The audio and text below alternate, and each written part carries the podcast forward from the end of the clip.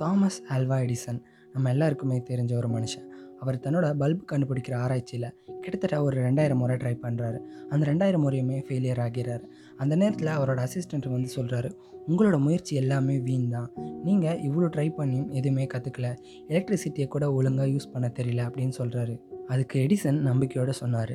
நம்ம இவ்வளோ தூரம் ரிசர்ச் பண்ணி நிறைய கற்றுக்கிட்டு இருந்திருக்கோம். அது என்ன தெரியுமா?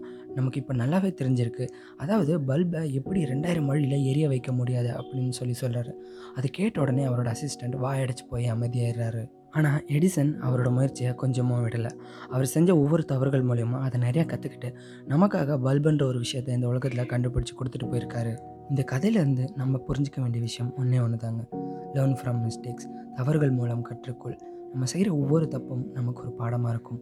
அதுலேருந்து தான் நம்ம லைஃப்பில் நிறைய விஷயங்களை கற்றுக்க முடியும். இங்கே தப்பே பண்ணாத மனுஷன் யாருமே இல்லைங்க. சிலர் தப்பை வெளிப்படையாக பண்ணுறாங்க சிலர் மறைமுகமாக பண்ணுறாங்க அவ்வளோதாங்க வித்தியாசம். நீங்கள் வாழ்க்கையில் செய்கிற ஒவ்வொரு தவறுகள்னால தான் வாழ்க்கையில் நிறைய விஷயங்களை கற்றுக்கிட்டு வரீங்க. அதுக்குன்னு தவறுகள் செஞ்சுக்கிட்டே இருங்கன்னு சொல்லலை.